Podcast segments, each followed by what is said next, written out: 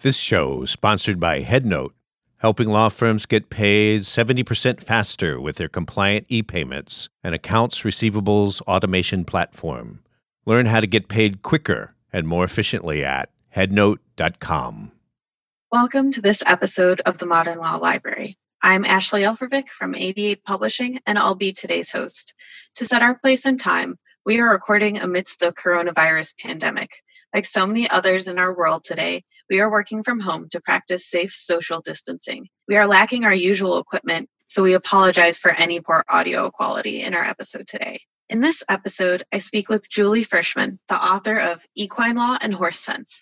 Julie helps people who love horses deal with the particular joys and challenges that come with equine businesses. She is one of the nation's best-known lawyers serving the many facets of the horse industry. Today, she'll introduce us to the world of horse sense and the liabilities of pony rides. Julie, welcome to the show. Hello there. Thanks for having me. So first, for those of us who may not be horse people, can you define the term horse sense? Well, hard to define. I think the point is that a lot of the law for many people is, frankly, very good common sense. One quick example that is in the book is land use and having horses in an ever-increasing urbanized world. Sure, there are laws, there are ordinances, but sometimes it comes down to good common sense, good citizenship. So the point of the book is to help educate people on the law, but wherever possible, mention common sense ideas for people to work with the law to avoid dispute. Great. Obviously, it helps for lawyers to have common sense, but also if they know a little bit about horses. How can lawyers and clients benefit when some equine-savvy attorneys blend their personal passion and their law practice? Well, in that setting, I think it helps. Although I'm not always convinced that having a lawyer who is calling himself or herself an equine lawyer is the best. Frankly, in today's world, people want to save money. They're looking for efficiency. Not everybody has, just like a major corporation, a huge budget to spend. I find that having a lawyer who understands the industry, understands the terminology, and has a unique interest in the issues can result in cheaper legal fees because you don't have to, as a client, educate the lawyer on what it means, for example, to have a registered paint horse. The lawyer may understand that. The lawyer will also, you would think, have a familiarity with some of the basic issues, which would cut down on the time. Several years ago, somebody was willing to hire me, believe it or not, to help teach their lawyer about the differentiating factors between a Pinto and an Appaloosa. I don't think they needed a lawyer for that, but I had to get on the phone for just a few minutes. I think I ended up waiving the fee to tell the lawyer, yes, they both have spots, but both have different registries and different backgrounds. It's not common for a lawyer to have to engage in that kind of a discussion with a client, but an equine lawyer at least will know the difference. Wow, very interesting. And yeah, I guess to someone who's uninitiated, those would seem like small differences, but so important if you're in that community. True. So you say in the book that common horse transactions too often retain the character of an 1800s handshake deal. Why is it sometimes more difficult for the equine community to get on board with contracts? Sometimes I've wondered if that reticence, that lack of interest in using the written contract is unique to the horse industry. I suspect it's not. But I think there's a lot of trust built into the horse industry. I think nowadays the industry is shrinking a bit.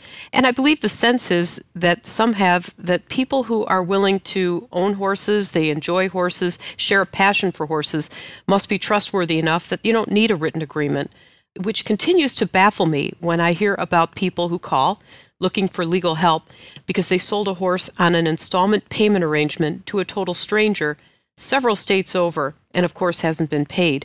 But that trust and that interest in people who share the passion has been going on for a long time.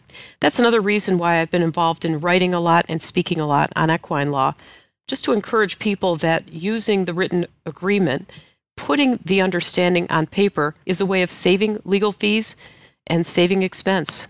Like you said, there's so many intricacies and things that come through equine law and things that don't. And a lot of times people will seek to apply the rules of an equine association maybe to more legal areas. So where are those kind of boundaries between an equine association and the rule of law? Clearly, organizations have and should have rules governing membership, and so that the playing field is even for everyone.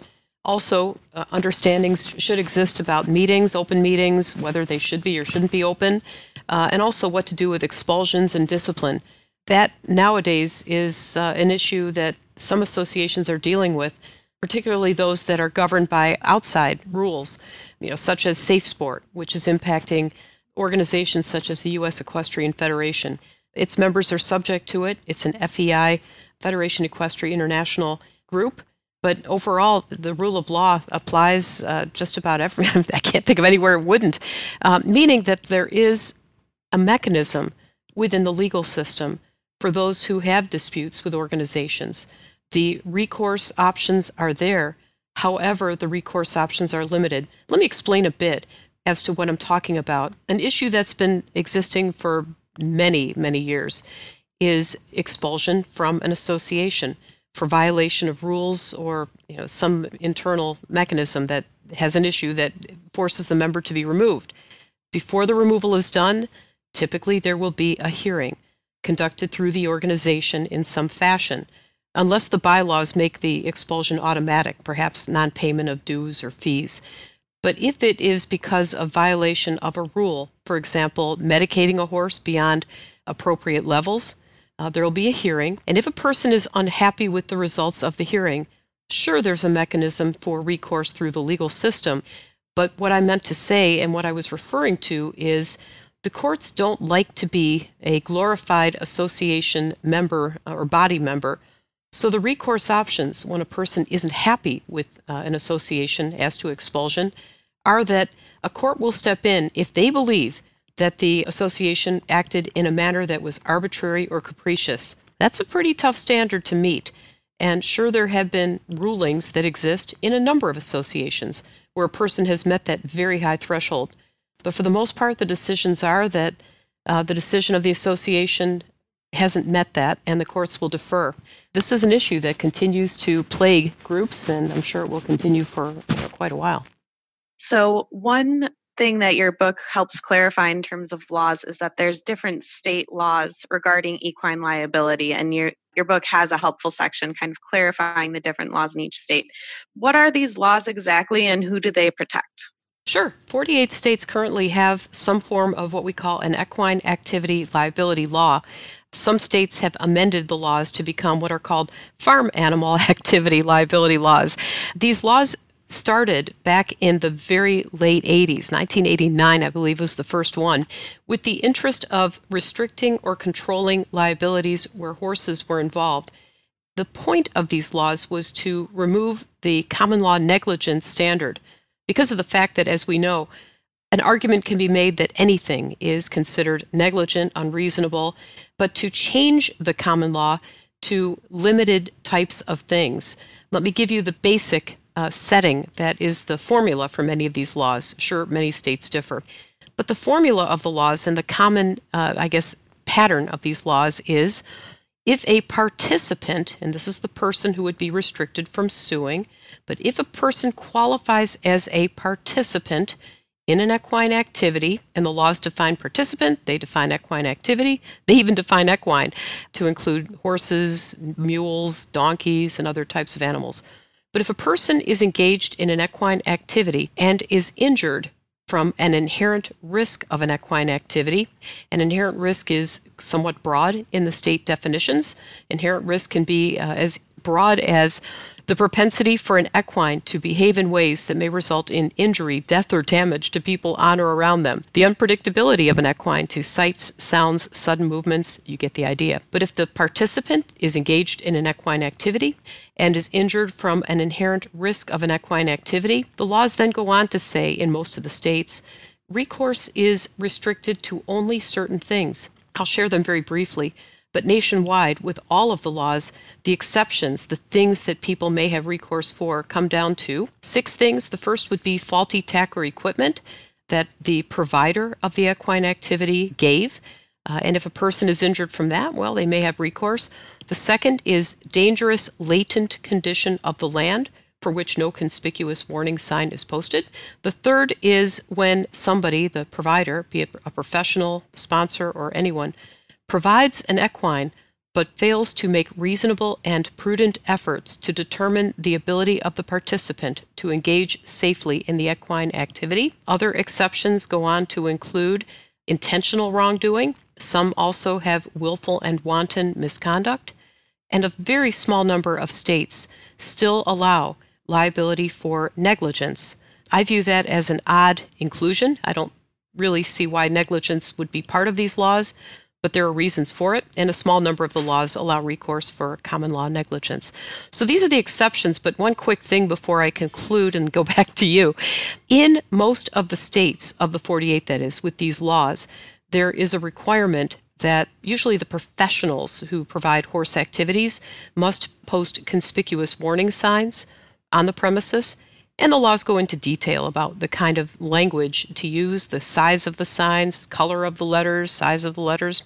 One other thing, in many of these states, if the professional or sponsor, sometimes others, use contracts, the laws go on to state that the contracts require certain language. Often it's the same as the sign, and sometimes it's a list of inherent risks. In a couple of states, it's both. So this is what the laws do, and the purported benefit is to restrict liability, to limit lawsuits, and as you can imagine, lots of these things that you've just heard have subjected themselves to lawsuits. And so the people who could be affected would be those who would qualify as participants in an equine activity. Great. One of my questions from that is, California and Maryland are the only two states without these types of laws. Why is that? Well, there might be a backstory. I'm told that in California, bills have been proposed. I don't know how far they've gotten. But as I've often said, people who live or do business in California, if they're concerned about liability protection, don't have such a bad state of the law because assumption of risk has been recognized in numerous court rulings. And as I've put it, assumption of risk is robust in California. For those who are horse owners and horse business owners, that doesn't necessarily mean that any lawsuit would be dismissed instantly, but it does mean that if you have a participant, guest, friend, customer who is using one of your horses, near one of your horses, and they're aware of the activity and the risks that it involves, well, there's a better chance that you may end up succeeding if you are the one targeted with a lawsuit. So California is not a terrible state. In regard to enforcement of waivers and releases, California is not terrible either. There was a case in 2015 where a minor and her mother signed a waiver. The minor died in an activity. The waiver was upheld. And that's unique because states around the country don't tend to like parental waivers. Maryland, I'm told that Maryland doesn't want an equine liability law. That is to say, many in the industry, because many of them believe that the law in Maryland as to contributory negligence is extremely strong. And what I'm told is, and I haven't looked at the law to confirm, but I'm told that in Maryland, if you are targeted with a lawsuit and you can prove that the plaintiff is 1% or more negligent, and I was literally given that number, then he or she will be able to recover nothing. And people in the state of Maryland, including in major organizations who are involved with horses, believe that it's because of that state of the law that there's a deterrent already built in to litigation. And they're happy with it. So I've been told for years that we shouldn't expect to see an equine liability law in Maryland. Very interesting. We'll return to our conversation with Julie Frischman in just a moment. But first, a quick word from our sponsor. Hey, law firms. Getting paid is fantastic, but dealing with accounts receivable is such a pain. What if there was a better way? Enter Headnote, an industry-leading compliant e-payments and AR automation system. Their unique blend of features cuts through the noise and helps you to get paid 70% faster. Skip the paper checks, spreadsheets, and awkward calls to overdue clients. Get paid faster with less effort.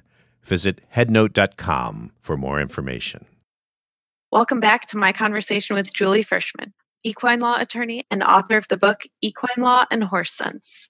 You talk a lot about, the participants and knowing the dangers involved. So pony rides seem ubiquitous to children's birthday parties, but combining such powerful animals with rambunctious children can be dangerous. So with things like that, what are the types of risks involved and what can people do to mitigate those risks? That's a tough one. Let's stick with the pony ride example that you provided. And I do have some clients who provide pony rides. And let's face it, pony rides serve an important part of the horse industry. It's what draws people in as children when they have those early interactions with horses. In fact, that's what got me involved with horses as a kid who did pony rides, that is a rider back then. So what can providers do and what examples can I impart? Well, one is to do the best to control the environment. I've worked on a few claims over the years where children got away from their parents, got close to the ponies. One kid got kicked in the head. And it was only because the kid wandered, maybe crawled, over where the ponies were. And that creates a huge problem. Let's not talk about liability. Let's just talk about management of the risk. What I've often told pony ride providers to consider is encouraging, if not requiring, that children be kept by their parents or by guardians at all times so that they don't wander over to the ponies and the access to the ponies is limited. Other suggestions, and everybody can do what they think is right, is have one of those removable plastic fences as a way of showing people, whether it's a rope or truly like a gardening fence, to show people where the line should be drawn to keep children back. I've strongly recommended, but it's usually not a problem for pony providers, that the ponies that are out there be conditioned to see just about and hear just about everything. Because at a birthday party, as you can imagine, parents will have balloons, including those shiny Mylar balloons that might reflect the sun. Things like that could scare the average animal. These ponies should be used to it. The pony ride providers I've represented have ponies that have handled just about everything. Sounds, screams, music, you can imagine even GoPros or drones, more specifically, that are flying around. These ponies have seen it all, so they're pretty quiet. It's that type of training and conditioning that makes all the difference. Wow, yeah, and you don't think about things like drones and, you know, the impact that might have on a horse and someone trying to record the party. That's certainly a kind of modern technology interfering with kind of a classic pastime. True. So one of the other things you talk about in the book is how first-time horse buyers can often fall into more legal traps because they're not familiar with the intricacies of the horse world. What can someone interested in buying their first horse do to educate themselves before they start their search? That's a great question. And it's unfortunate that the horse industry is shrinking, and I think even more unfortunate that truly, I think some people in the industry have contributed to it by not being forthright with potential buyers. So what I've recommended to buyers to look out for themselves in the transaction is a number of things. One is, of course, and it may not be in my book, but please don't fall in love with an animal just because it has a nice picture or video online. Due diligence, as we all know, can make all the difference. So how do I often offer suggestions to potential buyers?